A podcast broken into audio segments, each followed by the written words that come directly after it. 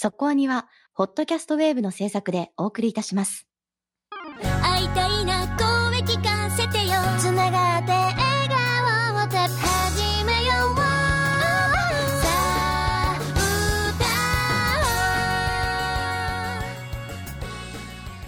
ディープじゃなくそこそこアニメを語るラジオそこアニ。そこはにいや今期のアニメラブコメが豊作ですよねうん特に多いですもんね。うんまあ多い中でも面白い作品が多い。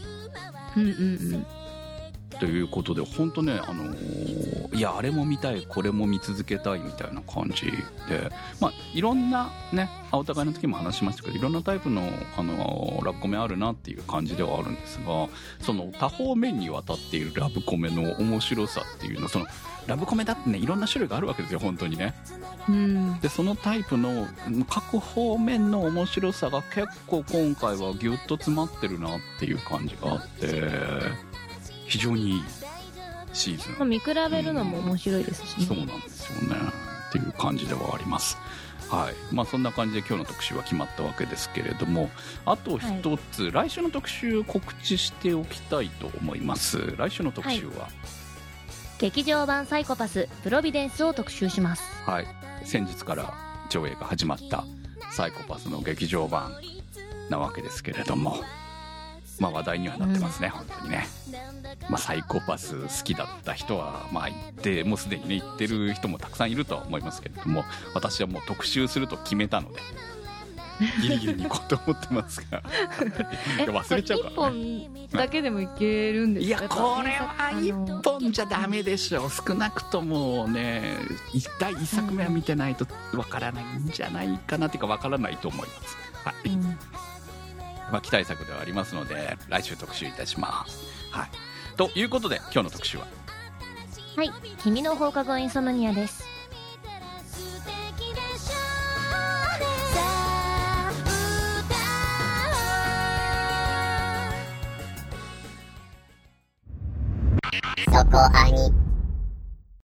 君は放課後インソムニア。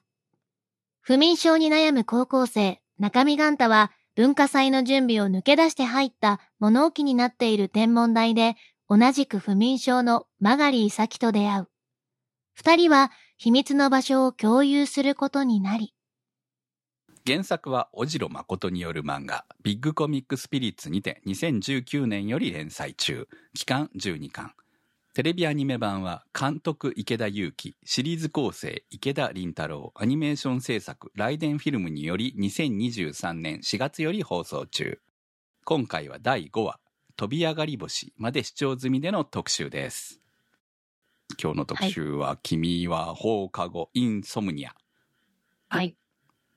インソムニアというのは不眠症という意味なわけですけれども、うん。作品的にはこの不眠症同士の2人が学校の天文台で出会い恋に落ちていく物語ということですね。うん、うんでもまあ、ラブコメというとラブコメですけど、なんかそうじゃない、こう、青春。そうですね。この作品もはラブコメっていうコメディの部分があまりない。青春漫画というか、青春群像劇的なものかなと。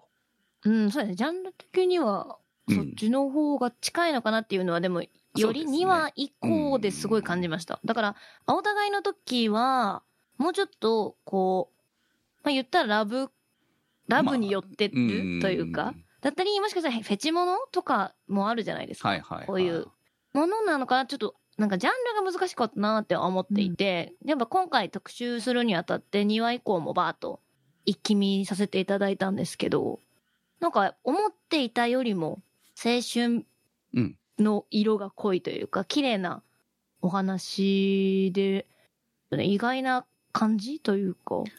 これ私今回アニメを一回全部見直して最新話まで一度見直してした後に原作をとりあえず5巻まで Kindle で買って今回3巻まで読んだんですよね。第5話までというのが原作の2巻分6話以降がホームページの6話の説明を見る限り、3巻以降の物語かなという感じですね。うんうん原作みたいな進み具合なんですか？原作の1話には見ている感じだったら、お、ほぼ一緒じゃないっていう感じだったんですけれども、こう見ていくうちに、あれ？っていう部分があったので、あのー若干物語を、こう、の順序を前後してあったりする部分はあると思います。あね。あと、うん。内容的にカットされてる部分があったりとかするので、もしかしたら、後半にまとめ、後半の部分でそのシーンを入れたりとかするのかなとか、うんそのストーリーは基本的に同じなんですけれども、アニメの進行として見やすいように、うんまあ、ほら、アニメってね、やっぱりこう、1話、2話っていう話数でのこのしお尻があるわけじゃないですか。うんだからまあそういう部分でうまくつながるように変更してある部分はあるかなと。でも、えー基本は変わらないうんっていう感じですかね。はい。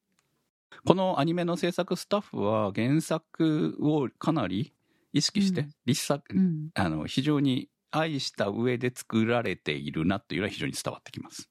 うん良いところはより良くみたいな感じですね。うわいいですねはい。まあ当然アニメ、漫画はね、あのう、ん。カラーページ以外は白黒なわけなので、それがアニメになることで、えー全部ね、カラーで動いて、声も入ってっていうわけなので、その、それの魅力っていうところは当然出てくるわけじゃないですか。はいはい。で、今回は、まあ、あのー原作の漫画がこう連載始めた時以上に、その、いろいろまあコラボとかもありますし、そのコラボってはいあのー、整形写真コンテストが今やってたりとかするんですよね。あはいはい月刊星ナビと一緒になったりとかして。うんうんだからそういうのも含めて、えーまあコラボ関係もあるから、当然写真の綺麗さっていうのが出てくるわけじゃないですか。はい漫画の中でこう点々白黒の白の中で点黒のモノクロで描かれている部分が当然カラーで写真が現れたりとかする部分っていうのは、ね、漫画以上に魅力的に見せられる場所なわけですし、はいそういう部分は、えー非常にアニメ映えするよねと。いや、そうなんですよね。写真もそうですし、なんて言っても星空がめちゃくちゃ綺麗ですよね。うんそうなんですよね。うん青互いの時の、やっぱ1話だけだと、このまま2人でこう、天文台でこう、2人の恋が始まってっていう感じの雰囲気じゃないですか。はい、はい。まあね。うん。うん、でも2話からどんどんこう、やっぱ天文に寄っていくというか、ちゃんと星をうん。2人で見ていくっていう方向に、まあ、進んでいきながらの、こう、2人の関係が進んでっていううん。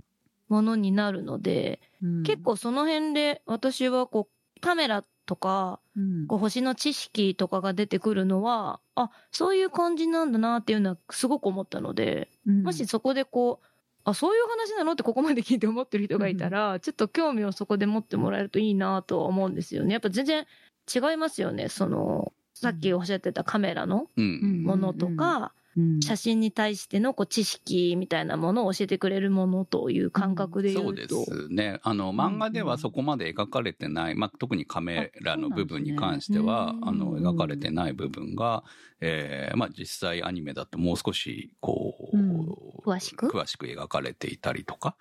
うん。しますなんか、ちょっとゆるキャンみたいな感覚も。あ、そうです、わかる。そうです。個人的には持っていて、うんその、特に先輩になってソロキャン行ってるような感覚で、ちょっとうんうん星を見ていたりする部分もあるので、まあそういう方にも刺さりそうだし、まあもちろん純粋に恋愛もの、あそこはにでも特集した月が綺麗みたいな、こう、優しいというか、こう、ん。初々しい恋愛ものという部分もあるし、まあ、よくある、こう、青春部活ものでもあるし、みたいな感覚もあって、まあそこはね、リスナーさんはね、めちゃ合うと思ううんなですよね。私がこんだけ刺さってるということは、年齢的にめっちゃ刺さりそうな感じはしますし、まあ、あと、4月は君の嘘感もあったりとかするじゃないですか。うんうんうんうん。まあ、この辺はね、後々話そうとは思いますけど。だからそういう部分もあって、うんなんかね、こう、いろんな青春物語のいいところがギュッと詰まっているなっていうところもあって、しかも、あの、1話の構成も良かったし、アニメとしての見せ方がね、もう非常にうん。よくできているので、うん。結局ね、これ、納得させないとダメだと思うんですよ。この二人が天文台で出会って、恋に落ちていくところはい。を、なんで無関係な二人が寄り添って寝るんだよと。っていう部分の、こう、をちゃんと納得させてくれる1話だったかなと。旧接近も含めて。うん。まあだから彼女彼らにしてみたら初めてお互いの秘密を共有できる相手ができたっていうところだと思いますのでそういう部分をある種若干フェティッシュな感じで1話は描いてますよね。っていうところうんだがそうですね。だから1話はすごく、ううんん、そういう風に感じたので、なんか、いろんな色があるので、私は本当に1話1話こう星空みたいに全然違うお話にも感じるので、彩りがうん、すごくあるなと、個人的には思ってますね。はい今回のアニメのスタッフってあの若手の人たちがやってるらしいんですけれども、うん。そのこうういういある種の初々しさみたいなものが作品に現れているんじゃないのかなっていうところもねいいなっていう感じで、私、こう、うん。丁寧さというか、はいはい丁寧ですよまあ二人のキャラクター、の性格ももちろんこう、ちょっと真面目なところもあるので、もうそこがすごくこう、いい感じに噛み合ってる感じがしていて、そうですね。見ていて心がね、綺麗になるようそうなんですよね。いやらしさがないんですよね、うんうんうんまあ。そう、だからあんなに距離が近いけど全然いやらしく感じないというか、ちょっと、なんでしょうね。友達の感覚もあったり、家族の感覚もあるんだけど、やっぱりちょ特別というか、うん。そうね。そういううん、感じがあるので。まあ、あの、言ってしまえば性欲を感じさせないキャラクターっていうのかな？まあね、特にそこがいいですよね。うん、そこがある種魅力なのかな？いや、ないわけじゃないんだよね、結局ね。うん。中見くんの中でもね。ないわけじゃないんだけれども、でも、そこは描写するのかしないのかっていう問題だと思うんですよ。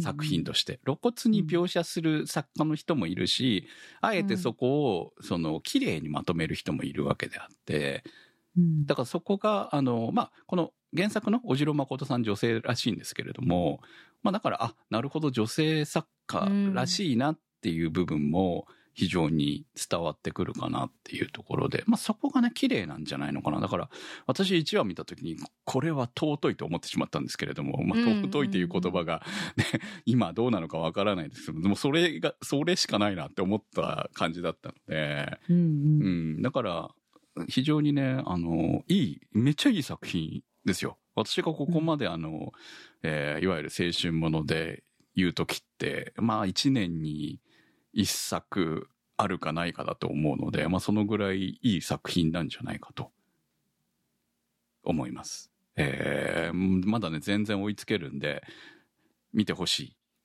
うん。はい。と思ってます。リゲポンさんからのコメントです。今期はネトゲ、宇宙人、やばいやつやカフェテラスなどラブコメが豊作ですが、そんな中でも一番のお気に入りが本作です。とにかく中見ガンタとマガリイサキが照れながらも少しずつ惹かれ合っていく感じと要所要所で見せるイサキのナチュラルな可愛らしさがとてもいいです。また、石川県七尾市の街並みや和倉温泉などロケーションの素朴な感じが本作のゆったりと流れていく時間と非常に相性がいいです。しかし、特に5話にはやられました。千里浜の星空とその下ではしゃぐ二人は美しすぎて見入ってしまいました。イサキが何かの薬を飲んでいることや、幼い頃体が弱かったことなど不安な要素はありますが、この先もどんな美しい風景を見せてくれるのか非常に楽しみです。はい、ありがとうございます。あの、中身がマガリと呼んでるんで、マガリと読みましょうか。うんうん。マガリの可愛さって、どん、どんな感じ？女の子から見て。っ どんな感じ？ていうかさ、あの、うん友達の方が可愛いよね。友達カニカいや、わかんないんですけど、私は結構、みんなみんな、なんか、えー、わかんなんか、可愛いとか可愛くないとか、なんか、感覚で見てなかったの。そう、いや、そうなんですよ。だから、でもほら、うん一応、一応じゃなくて完全にヒロインじゃないですか。うん、はいはい。で、あのーこの主人公二人がうん。一番キャラクター的には、うん。そんな目立たないタイプのキャラクターの二人で、それ以外のキャラクターの方が可愛かったり、アニメっぽかったりとかするっていうところがね。なんか、クラスの中心的なとか。うん。ああ、はいはい。アニメのキャラクターって、まあ言ったらビジュアルが可愛いはいはい。というの？そうそうそう。が、まあよく前に出てくるけど、こう、マガリに関しては、こう、例えば、日常生活であの子可愛らしいなとか、こう後輩とかね、うん。うんにこう感じたりとか、こう犬とか猫とか見て可愛いって思うような、うん。そういうこう愛らしさみたいな方が近いのかなっていう感覚で見てますし、まあガンタンに関してもそうですかね。なんか年相応の可愛らしい、こう、初々しい感じうん。微笑ましいですよね、見ててね、やっぱり。まあ、そういううキャラ設定、えうんまあで、うんまあ、設定もあるけれども、アニメになって、より、えーキャラデザの方でそういうのを意識したのかなっていう感じ受けますね。でもすごく自然体だって、マガリ、ヒロインなんだけど、まあ、パッと見た感じのその、セクシーさがないじゃないですか。パッと見た感じはね。まあ、どちらかというと水泳部なんでやっぱ健康的な感そうそう、じかなと健康的な体ですよね、本当にね。で、そこがある種見ているうちにめっちゃ魅力的に見えてくると思うのよ。だから、ここはある種このスタッフのフェティシズムじゃないかなって思ってるんですよ。なんかそこもしかしたらこう男性的な目線とか女性的な目線でもこの作品は結構見え方が変わるんだはいはいはうん。でも、あの、あ、マガリ可愛いってなったら、やっぱり次の瞬間、あの、ガンタも、ポッてなってたりとかして。そうそうガンタも可愛いよねだから、うんうんい。いや、とにかくね、マガリはふと見せる可愛さがめちゃくちゃいいんですよ。うん。可愛い。そう、ずっと可愛いんじゃなくて、ふと見せる可愛さがめちゃくちゃ良くて、そのための、あの、ふ普段の、ちょっと若干もっさい感じみたいなところがあるのかなと思って、うまいなと思って見てるんですけども、田舎娘感がいい。そうね、田舎娘感とか、ちょっとなんか垢抜けてない感うん。ですよね。うんうんがあるんだけど、たまに見せる、その、うん。だって、スタイルだってめっちゃよくは見えないじゃないですか。うん。いくらでもアニメのキャラクターだから、漫画のキャラクターだからさ、よくできるまあねのに、できる、うんはいはい。うんそんなキャラじゃないですよね。うん。まあ、そこの良さだと思うんでね。確かに。まあ、だからそのよくある主人公とかそのヒロインっていうのは、クラスでこうやっぱり目立っていたりとか逆にもうすごい目立たないとかね。目立たないとかですけど なんかその中間の言ったらこそうモブとかがよくいる立ち位置の 真ん中なんですよねだからどっちでもないのうんそうなのよ。二人ともそういう感じ、ねその子たちが主人公になる面白さなんだと思うんですよね、これってね。うんやっぱり誰でも主人公になれるみたいな感じがあるっていうさ。うん。で私受川くんとかの方が本当だったら主人公とかになるんだろうなと思いながら見ては いはいて。ガンタそううんとかってすごいこう言ったら友達のいいやつみたいなポジション？うんなんだなと思って。でもそれは受け側も友達のいいやつですけどね。まあ今はね、そうなんですけど、だからやっぱこう視点が違えばこういう風になるから切り取り方なんだなと思いますし。まあ誰でも主人公になれるよね、本当にね。うんうんうん。で、クムさんがやっぱり思う、こう、マガリ可愛いって思うところもあれば、私はこう、ガンタとかの方が、やっぱ年相応のこう、初々しさうんうんちょっと話せなくてふんってしちゃうところとかも可愛いなとは思うので、もそうねう両方男女両方可愛らしいところ。その見た目とかではなくてこう内面とかそういう年にこう未熟さみたいなところまあを本人分かってますからね、ガンタもね、うん。そうそう。っていうところも含めて、その、まあ、青春ものって基本成長物語でもあると思うので、その、中身くんが友達のいない、一人。まあ、友達いないって言っても、受け川いるんだから、別に友達いないわけじゃないじゃんと思うわけだけど、本当にいない子は、この多分、幼馴染もいないはずだからね。だから、だから真ん中なんですよね。そうそうそうそうそう。そうなんですよ。うんなんか作、中でも言ってましたもんね。うん先輩うん。がさ、あの、ガンタには友達なんていないはずだって言って。自分がいなかったからね。そうそうそうそう。か、彼女は孤高の人ですからね、どちらかって言ったらね、そう。そういう意味では、その、中身は、なんか、こう、口では自分は一人で、なんかこうね、苦しんでるみたいなこと言ってるけど、そうでもないんじゃないっていうところが、ある意味高校1年生っぽさでうんうん。いいなって思ったんですよ。中2じゃなくて、こう、うんね、中学卒業した最初の年なわけじゃないですか、まだ1年って。うんそう考えたら。この年齢設定が絶妙うん絶妙だな。思いますね。本当にね。そうそう、そう思うんですよ。中学生みたいなと未熟さもありつつ、うん高校生だからちょっと大人にも入っていそうて、そうなんですよ。そこが良いですね。絶妙ですよね。このうんね、うん二人の関係というか、このせ年齢設定も含めて。うんそう。中見ガンタの声優さん、佐藤源さはい。はい。んなんですけど、あれ？少し前に、い同じく寝れない役をやってましたよね。そういえば。主人公でしたね。ああっちはヴァンパイアでしたけど。なるほど。そうよ、どっかで聞いたことある声だなーと思ってて、うん。調べて気づきました。いやいやいや、同じ設定、いや、設定は全然違うんだけど、こっちも眠れないんだとか思いながら、よく同じ声優当てたなーと思思ったけれども、いや、合ってますよね。まあ、あっちとはね、あっちは中2だったけど、今回は高1ということで、ちょっと成長したんですはいね。。マガリー咲役の田村好美さんはこの作品が名前ありとか、まあ、主人公クラスとしては初めてですよね。おそらくそうですね。ですねその、事務所の。事務所のページを見に行くと。うん見る限り。彼女に合ってますね。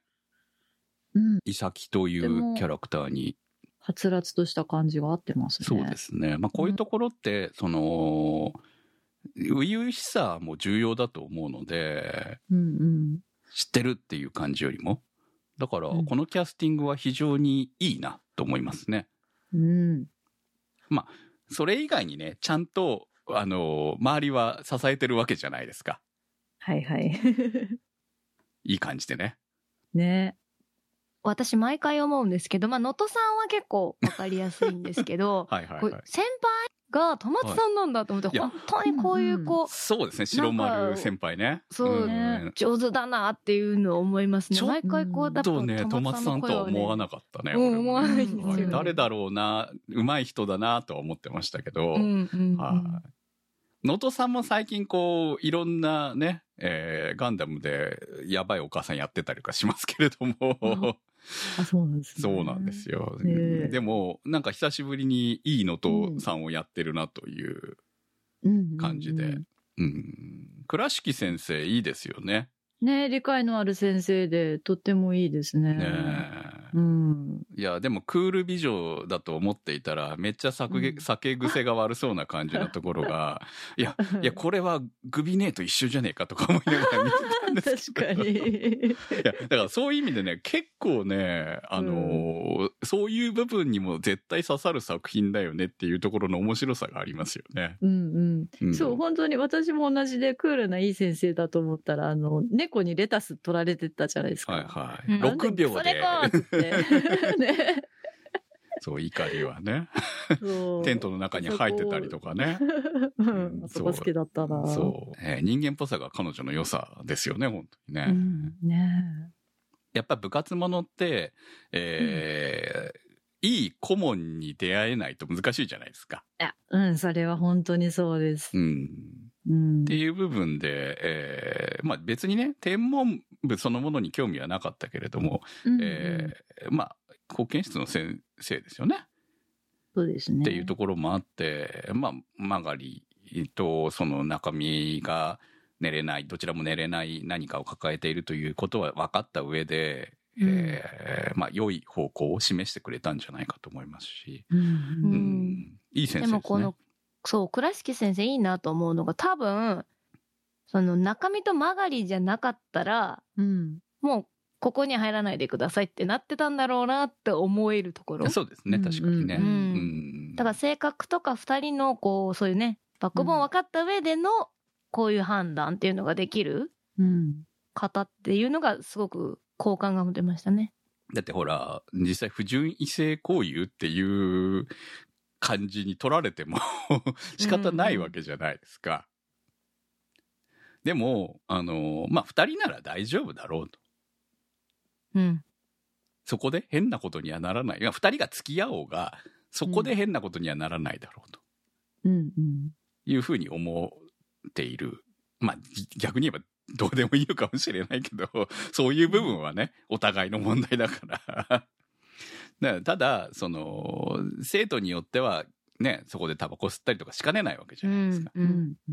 で、そういうことはない。まあそういうねこの二人にはないそう悪用されないっていうのは多分理解してのこういう決断というかと、対応だったのかなとそうですね。思うので。うん。でもしょっちゅう入り浸ってるんで、まあ結局、あそこの場所は好きなんですよね。先生もね。うん。う。うんん。おそらく。顧問だからというだけじゃなく。うん。そのちゃん、あの、ある種のルーズさの良さかなっていう感じですね。うんうんうん作品の舞台は石川県七尾市ということで、もう、はい。まあ、いわゆるこう、まあ、聖地巡礼ができるうん。そうです。場所ですね。そうなんです。あの、先ほどの能登さんのお話に続きではないんですけど、あの、能登、能登鉄道の方で今、ラッピング列車、はいはい。ラッピング車両か。ラッピング車両っていうのが行っておりまして、で、それの始まりの時に、確か能登さんも参列されたとか聞きましたね。能登つながりで。まあ、ご出身でもありますからね。はいはいはいうん。で、なんかこの列車が4月5月の運行表とかもホームページに載ってたりとかして、で、あの中身と曲がりの、あの、車内アナウンスとかも聞ける日があったりするので、ぜひ行っていただきたいなという、うーん。石川県民からのアピールです。なるほど。はい。いいですよ、すごく。まあ、うん田舎だけど、まあ、そのね、田舎の良さと、このね、天体観測。的なものは非常に合うわけじゃないですか。うん。明るさがない方がね、星は見えるわけなので。ー、。本当田舎って素敵ですよね。まあ、田舎が全て素敵かは置いといて、その素敵なところもあるよねっていう、いいところをこう、やっぱうんうり、チョイスできるのがアニメーションの、まあ、ね、映像作品の良さなのかなって思う部分はあるので、まあ原作がね、その石川県が舞台だったっていうところもありますけれども、うまくこう、つながったなっていうところはありますよね。あの、私、どこで田舎臭さを感じたかっていうと、1話で、あの、夜中に徘徊するじゃないですか。あそこのシーンですっごい昔のマスコットの看板が出てきて、あの、調べたんですけど、平成3年、1991年の石川国体のキャラクターで元気くんっていうのがいるんですけど、あの、そのキャラクターと一緒のポーズを曲がりがするっていうところ、あのキャラクター見た時に、うわ、懐かしいと思って、で昭和じゃないですよ。ね。まだ平成です。そのこと調べてそう。で、これがわかる人はアラフォーですって書いてあって。なるほどねって。え、でもそれ石川の人しか知らないって多分知らないんじゃないかな。まあ国体のキャラとかはそうでしょううんん。でもそうするとほら本当に分かる人にしか分からないものまそうそうそうでちゃんと描いてるっていうことよね。うん、なそういうところが田舎にまだ残ってるっていうところがね、あの、いいなって思えて、ジーンとしました。う。いや、長崎国体のキャラクターなんか今でも活躍してますよ。あ、本当ですか？多分もう元気くん知らないんじゃないかな、みんな。私でもあの、こう田舎かどうかわかんないんですけど、このバス停にちゃんと座るとこがあった上で、こう、は囲まれてるというか、こう、周りが。ああいうのも、その東京ではあんまり見ない椅子とかはありますけど、あだって雨降ったら困るじゃない。バス めったに来ないんだよ、田舎そうだ長時間待つはっ。ていう、そうそう、それが、下手したら1時間に1本だからね。2時間に1本の場合もあるよ、普通に。もう。そこがそう田舎だなっていう、こう、待つ前提っていうのがね。うん。ここの作品、こう、気になるところっていうのもあるわけですけども、まあ、コメントをいただいてました、えー、イサキが薬を飲んでいるところ、体が弱かったところ、不安の要素があります。まあ、入院してたことがあるっていう話。で、これはね、めっちゃなんかの伏線にしか見えない、しかもなんか悲しい伏線にしか見えないわけですよね。うん。まあ、2話だって私が月に行ったらそこから手を振るよっていう。うんこうなんかね、なんかでも漫画よりもね、アニメの方がね、意味深に描いてるのよ。うん。まあ、一個山場というか、うん。そのストーリーの何かこう、ね、事件というか、感覚では描いてるんだろうなとは思ってるんですけど、ここをどっちと取るかっていうのは結構個人によるじゃないですか。はい。暗くいくのかな？とか、いやいやそんなことはって思う。私は個人的にこう、曲？うん。愛子さんがオープニングで、エンディングがちょっと明るいじゃないですか。はい。うん。だから、これが逆だったら私ももしかしたらと思うんですけど、うんまあ悪い方にね。はいはい。そうじゃないから、あ大丈夫なのかなって今思ってるんですけど。いや、だからね、この作品結構いろんな物語が、こう、合わさってる感じがあるので、うんそういう部分も振っていくのかなっていうところが、いや、せっかくこの二人うまくいってんだから、そんな悲しい物語はいらないよって思うんだけど、まあ、こう、ドキドキさせる部分としては、やっぱり、必要なのかな、どうなのかなっていうう。私、うん。そのタイトルにあるこのインソムニア、うんこの不眠の原因っていうのはやっぱり、こういろいろほそのその人によって違いますけど、まあそういう原因が体に支障をきたすことは全然やっぱりあるじゃないですか。寝ないといけないのでね。そうなんですよね。あのーうまくなんかこう二人はやってるから、うんっていう部分はあるんだけど、でもやっぱり特にこう5話の臨海学校で分かったように寝れない人、まあ、先生がね、こうなんか、あのー男のね、先生が、うんこう、いや、それはけん、ね、昼運動すれば寝れるんだよ、みたいなことな、こう、あそこはね、ねあれは教師としてダメだと思うんですけど、うんでもああいう教師もいるよねっていうのもわかるじゃないですか。うん。その辺のだからすごい体育会系だなって思いながらますね。まあ、実際、そういう病気、寝れないっていうのと、昼に寝てしまうっていう、こう、昼夜逆転的な感じって、決して、その、まあ、当然行動的、そのね、日頃の行動の問題もありはするんだけど、まあ、病気として、高校、中高生ぐらいには、結構いるというのも聞いてますし、っていうか、うちの娘が実際そうだったんで、うん。や病院で検査してもらって、ああ、若干ありますねって言われて、こう、あ覚醒する薬をもらって昼飲んでる、今でも飲んでるんですけど、うん。で、それを飲むと、まあ、起きていられるけれども、こう、お昼の時間帯、お昼というかもう下手したら2限3、2限ぐらいから寝てしまうと。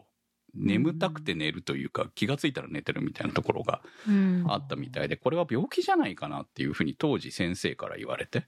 うん。で、これは、あの、昔見た生徒に同じような症状の人がいたんで、うん。その検査に行ってくださいと。うん言われて行ったら、まあ実際、そういう症例的な部分、症状みたいなのが、こう、こう、なんていうの、機械で一晩止まるんですよね。貼って。はいはいはい脳波の動きとかを全部見て、でそこでそのレム睡眠とかああいうのがどんな状態になるのかを調べると、うんうん。まあ大体傾向が出てくるらしいんで。でまあ実際病気ですよと。うん。まあただあの大体みんな大人になっていくうちに治っていくらしいんですけど。うんうん。まあでもその睡眠障害っていうのはすごくデリケートなものですし、はいはい。結構、まあ言ったら障害じゃなくても昼に寝ちゃうこともあれば、まあ寝れない時もうんあるから、そうなん。で、その人間全員絶対に寝るものうん。というか、全員がするものに関してやっぱり理解されない部分もあるところなので、なんか、その描き方にすごくこう、ああ、なんか学生だからだったりとか、その年代の違いとか、その睡眠に対するこう、捉え方の違いっていうのも、あの一瞬ですごく描かれていたなと思いましたし、なんか私もそのあるっていうのは知っていても、身近にいなければそこまで詳しくないうん。問題だったりもするので、まあ今はね、結構こう薬とかそういうセミ導入の飲み物とかね、はいはい。ありますけど、まあこれも最近になって増えてきたもので、やっぱりその先生、あの男の先生みたいに年代が違えば、いや、そんなもの甘えるな、みたいな。うん。まあ、だって昔はそうだったわけですからね、普通うにね。んその、眠れないのはおかしいんだ、みたいなことを平気で言う人たちもたくさんいたと思う。まあ逆に言うと、今の時代、情報がありすぎて、自分はその病気なんじゃないかって勝手に思う場合もあると思うんですよね。ねそうそうそう。だから自分は病気なんだと思って、っていう言い訳をすることもないわけじゃないと思うね、正直ね。うん。だから、やっぱり努力して治らない部分と、努力もしないで病気だからっていう部分もあると思うんで、か難しいなって思いはするんですけどね、本当にね。うん。ううんん。まあね、精神がやっぱりまだね、そういう部分もあるんで。デリケートですもんね。はいまあそういう部分の描き方もうまいなって思うんですよね。先生の立場がいい悪いかは別として、まあちゃんと理解してくれる先生もいるし、うん。理解しない昔ながらの先生も存在するっていうのも、この学校が悪いっていうわけじゃなくて、まあそこが結構リアルなところうん、リアルかなってでいう。すよね。そうなんですよね。うん。やっぱりこう、等身大の二人を描いていたりとか、まあその現実的に星とかをこう、題材にしている作品であるので、まあその辺が逆に全員が、みんな、例えばあの二人にみんながすごく優しすぎる世界っていうのも、現実的にはありえないと思うんですよ。うんだからそういう意味で一人悪者がいるような扱いになってて、ちょっとあの 男の先生かわいそうだなって思うんだけど、まあ、あのーリアル感を出すためには必要な存在かなっていうそうですね。感じですよね。別に悪いことを言っているわけではないとよいうか、まあもちろんそれで解決する時もやっぱあるうんそうなんです。といえばあるので、そこが難しいんですけどね。まあまあ、うんそう。白衣点としてはそういうふうに見えるというか。そううんそうそう、言葉のあやであってくれってちょっと思ってましたもんね。うんなんか変なんじゃないっていうのは体のどこかを気遣って変なんじゃないって言った意味であってくれってすごい思ってましたもん。うんまあでもねあの言う人は普通にいるし、あれが先生だっただけで、おもちろん親の場合もあるし、っていうところかなうっていうところがね。そう。話が、えーちょっとずれてしまいましたけれども、5話でもありましたけれども、マンガリーすごい薬飲んでますよね。うんあの描写もわざと入ってるじゃないですか。だから何か、何かあるんじゃないのか、その、まあ昔病気だったっていうことにつながる何かがあるんじゃないかとかは、多分次回かその次のどちらかで明かされると思うんですよ。うん3巻まで読んだ感じだと。えーマガリが寝れない理由？というのもそこで明かされ、不眠症な理由というのも明かされると思うので、これはあの、お楽しみにとうんいうことでネタバレはしないでおきたいと思います。はい。で、その後、現在の状況がどうなっているかという部分に関しては、えーまあ、この先のお話につながっていくんだと思いますし、私も3巻まで見た感じだと、えーそこまで深刻じゃないのかなという感じで終わってる。うんっていうふうには見えますけど、ここはね、あんだけ振ってるから本当かなっていう部分はないわけでもないです。まあまだね、うん途中5話なんでね、わかんそうなんだ。だって原作12巻まで続いてるからね。あとね、もう、もう一個、もう一個気になるところ。家族が、うん曲がりの家族って出てきてないですよね。ね、出てきてないですよね。そうなんですよ。うん。で、あと、ガンタのうん。父親はなんでソファーで寝てんのかっていう、なんで？これも明かされてないですよね。そうですね。不思議なことはいっぱいありますよそうなんですよの家のことに関しては。家のことに関してはそう。うん。ガンタの親父はソファーで寝てて母親がいる気配がない。で、お弁当をガンタが作っている。うん、作ってた。だから、えーカレーもうまい。っていうね。ここのここはちゃんと繋がってんだけど、うんうん。何がそこにはね、まだ明かされていないうん。彼の家庭事情、彼女の家庭事情があるのかっていうところは、えー描かれていないので、まあ、いずれ明かされるんだろうと思いますし。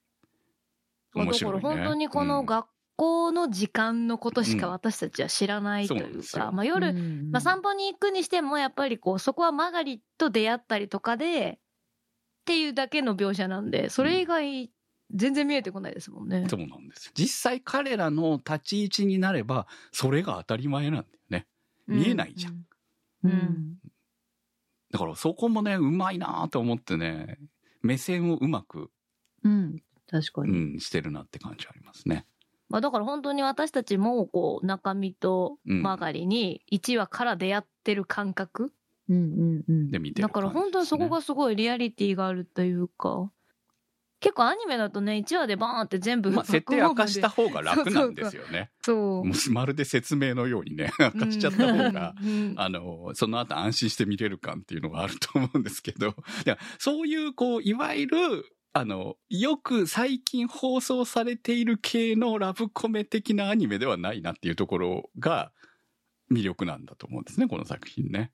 うん。うんそう。まあそういう作品も面白いんだけどね。そういう作品じゃない、こう、リアリティラインのある面白さを、そうでもやってるな。二人で遅いなというか展開がはいっていうのは全然感じない、うん。展開をしてるからのね、どんどうんね。ん二人の関係もどんどん。すごいなって 言ってるからどんどん。はい どんどんまあでもまあでもゆったりするなんか不思議ですよね、うん不思そこも議。時間の感覚がゆったりなのか早いのかうん。すごくこの作品ならではのこうスピード感。があるなって思っているんで、まあ構成がやっぱりいいのかなとも思いますね。そうですね。まあ原作もいいんだけど、その原作をうまく、そのアニメとして、その、まあ12話か13話のアニメとして落とし込んだなと。だからまあ、もちろん作品としては途中で終わるんでしょうけど、その、アニ、テレビアニメとしてのいいうん。場面で終わるんだろうなということは想像できますね。笹メガネさんからのコメントです。不眠症というお互いの秘密を共有した二人が学校の天文台でこっそり会っていたり、誰もいない深夜の街に二人だけで飛び出してみたりと、どのシーンもキュンキュンとドキドキとニヤニヤが止まらないようなシチュエーションの連続で、この時代にしか作り出すことのできない青春の空気感をちょっと遠目で見るのが楽しいですね。この物語のもう一つの主人公ともいえるカメラ描写もとても良くて、中身がカメラにはまり出している姿を見ていると、今はあまり撮らなくなったのですが、私も昔デジタル一眼を初めて手にした時には、F 値を上げたり下げたりして、いいボケ味を探してみたり、ホワイトバランスをいじってはいい色味を見つけてみたりと、今ではスマホで簡単に写真は撮れてしまいますが、カメラってこういったところも面白いんだなと改めて気づかされたような気がします。星空写真がメインなのですが、中身視点で見ると思わずカメラに収めたくなってしまうような曲がりの何気ない瞬間が物語に多数散りばめられていて、彼女を被写体として見ながらアニメを視聴するのも面白いですね。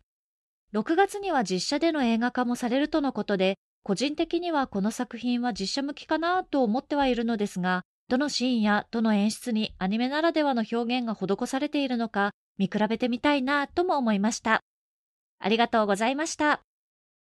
本当にね、空の写真撮りたくなるじゃない？これって。いや、ほんとそうなんですよ。うんあのー本当にね、い最近だったらスマホとかでも綺麗な写真とか撮れますけれども、月撮ろうとしたらやっぱりなんかピンとこないじゃないですか。まあ、買い、ね、とあの、基本手ぶれしちゃうから、まず手で持っているとダメだし、うん。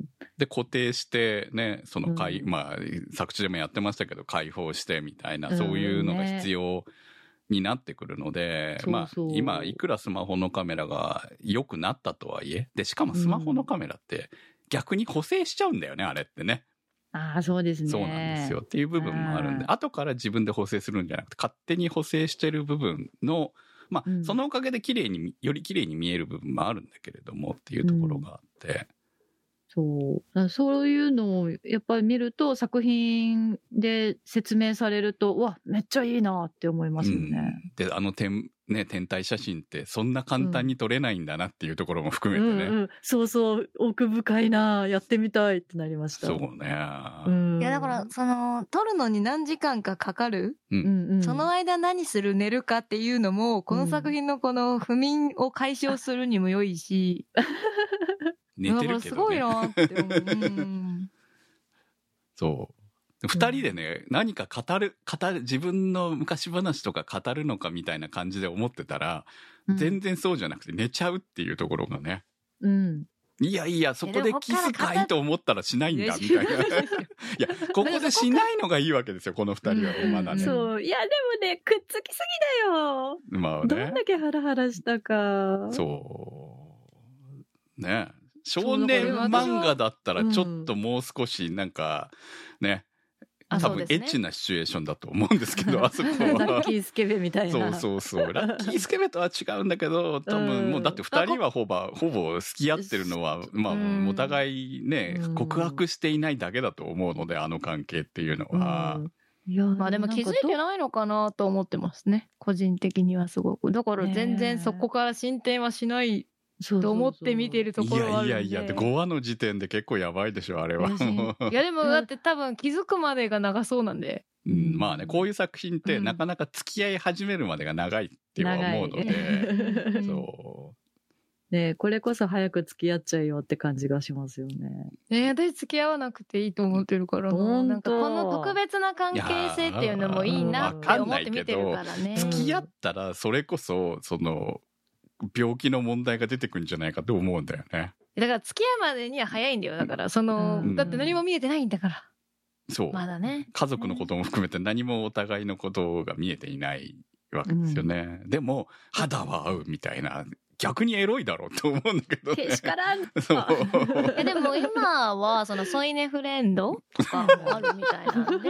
いや、確かにねそんな一時期ね、言われてましたけども、添い寝フレンドはね、結構ね、無理、無理くり感があると思い、いやいや、そんな話をしたいわけじゃないんだ、あれだけど。温かいとかは、そううんそうですね。そういうのは全然、個人的にはそういうふうな。気持ちはね、わかる。気持ちはわかりますよ。全然私は繋がらなかったりするので、もちろんその見る人の捉え方によるぐらい、こう曖昧というか、こうはっきりとこれは恋愛ですって書いてるわけでもないし、うんうんっていうのは感じていて、まあ一描写の一つなんだなって捉えてますね。うん。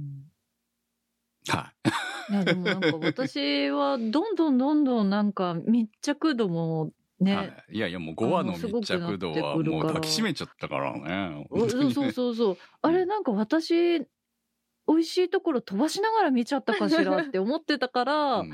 あの、その原作通りなんですか？ってさっき聞いたんですけど。うん、まあ原作通りなんだけど、その、うん。やっぱアニメで動いて喋ってるからリアリティ感が上がってるよね、やっぱりね。で、その、原作のがもう少しね、淡うん。々とっていうか、してるわけですよ。でも、うん多分、こういう描写が描きたかったんだろうなっていう部分が、よりアニメで出てるって言ったらいいのかな。うん。だから、アニメ作ってる人がうまいと思いますよ、本当に。でもなんか、個人的にあのまま寝なかったのが個人的にはすごく好きで、うん。なんか妹とか家族とか、例えば抱き枕とかを抱く時ってああいうこ感じじゃないですか。でもなんかしっくりこなかったのかなと思って最終こう、あのエンディングでうん。出てるみたいに寝るっていう結論に至ったのかなっていうのが、まだ恋じゃないというか、自覚がないっていうことなのかなと。なんかその恋に関しての、その、なんでしょうねはいはい考察みたいなものもできるというか。だってまだお互いにこう、はっきり自覚していないんで。いや、だって花火デートの話でお互いもう意識してますよ、二人そらそらそうですよんそう、そうだってでもなんか4話の段階で意識してるのは意識してるんだけど。練習ね。練習ねってそうそういやいや違うんですよん大人じゃないから急に好きだわってならないんですよ。なんかこれ、なんかわかんないけど、なんだろう高みたいなねね。。高一だしそうそうね。で、そういう意味で、そういう部分に対する、こう、なんていうのかな、早く、お彼氏作りたいみたいな二人じゃないから、うん彼氏彼女が欲しいみたいな感じじゃない二人だからこそのこの関係、逆にうん他のメンツよりもよっぽど先行っちゃってるけど、みたいな感じだと思うんだよね。そこがいいんじゃないかなって思いますね。うんはい。ほんとね、曲がりの写真が可愛いんですよね。可愛いねまあ、これは好きだから撮れる写真だろうと思うんですけどね、あれはね。うんもう写真じゃないところも描写もすごい5話最高だったな、本当に。そう。ね綺麗でしたね、あの、はい星のね写ってる写真？こううん全部が星みたいな。石川のウユニ湖でしたっけうね。ん。初めて知りまえ。した。ねうんえー、ハイダくん、もうせっかく5話の話してたんで、ここからハイダ君の話ここからハイダくんの話しましょうか。いや、みんなかわ、みんないいじゃないですか、キャラクター。うんはいはいうん誰が好きです？えーっと、メインの2人以外で。いやまあ、全然話してないよね、でもね。白、うんうん白丸先輩。白丸先輩大好きなんですけど、非常に可愛くて。で、一瞬さ、ボーイッシュでさ、男って思ったら、すぐブラジャー見せて、ああ、そうそう女の子なんだあそこ好きだっていうのが分かるところも面白いし。うわー先輩の、うん。先輩の好きなところっていうか、先輩がいいなと思ったのは、なんかお腹空いたって言って、うんうん。あそこで、こう自分でご飯を作って、あの、ご馳走してくれるところはいがはい。良くて、結構お腹空いたっていう発言の後、カット変わったら、あの、おごらされるみたいなのもあるじゃないですか。そうね。そういう先輩じゃないんだっていうのが、うんそう、良かったんですよ。面倒をあいい先見るというか、うん後輩がいたことがないからなおさらなんじゃないの？ちょっとやっぱり可愛くてしょうがないんじゃないかって思いますよね。うん、なんか教えてるところ結構ね、テレテレしてたところが可愛かそうなんったですね。ですよね。夜写真撮って送ったりとかするところもね、送っていいかなどうかなって悩んでるところも含めて、もうこう、やっとこうね、そういうことを話せる同士ができた感じの、んまあ、うん嬉しいんだろうなっていうのも含めて、うん、そう、彼女の良さなのかなって思うし、まあ、いい先輩ですよね。って彼女がいないとそういうできないこといっぱいあるわけだからね。ね。あと私は黄色い株に乗ってるのも可愛いと。あ漫画では白黒だったからさ。あ、あなるほど、ね。そうそう。あ、黄色の株なんだあって思いながら。目ざといな。いやでもなんかそういうバイクの色とかやっぱ着る服の色でその人が分かったりもするので、その漫画で分からなかった部分がね、分かると、うんよりキャラクターに深みが出る感じはありますよね。そうですね。うんでもこれね、先輩の話しちゃってますけど大丈夫ですか、そうはいはい。今誰かなと思って考えてた。穴水さんか、ののさんか、この二人好きだな。お友達？お友達の二人。カニカワじゃねえの？カニカワじゃ。カニカワはね、いや、なんかカニカワはね、多分この後、いいところが出て、カニカワ、あの、好きなんじゃねえの？あの、そうそうそうそうそう。なんか何かと面倒中身叩きにしてる感じですそう、なんでそこまで嫌わなきゃいけないあいつ嫌いだからって言ってるけど、嫌い嫌いは好きのうちじゃないのあいつって思うぐらいに嫌ってますよね。そう、あの、エプロンでね、張り合うくだりとかは、絶対こいつ好きだろうっそうねて。。あそこまで、おいあ嫌いなら、本当の意味で嫌いなら興味ないと思うんだよね。うん、うん。そう。って思ってるんだけどな。カニカワちょっと面白いですよね、立ち位置がね。そう。うんカニカワはね、多分次か次の話でいいシーンが出てくると思いますよ。ええあ、じゃあ楽しみです。そう、最初に出てきたハイイダ君はあれなんですあ、か？ハイダ君はね突然出てきたヤンキーですよね。えでも今時の子って感じはしますけどね、どうなんだろいやーあいついいやつだなって思って、う。うん、そうそうそうね ちょっとめんどくさいけどいいやつだなって思って。そうそうそうなんかすもごい、眠たそうな、あの、ガンタに何回も何回も話しかけてきて、うざいなこいつってすごい思っちゃった。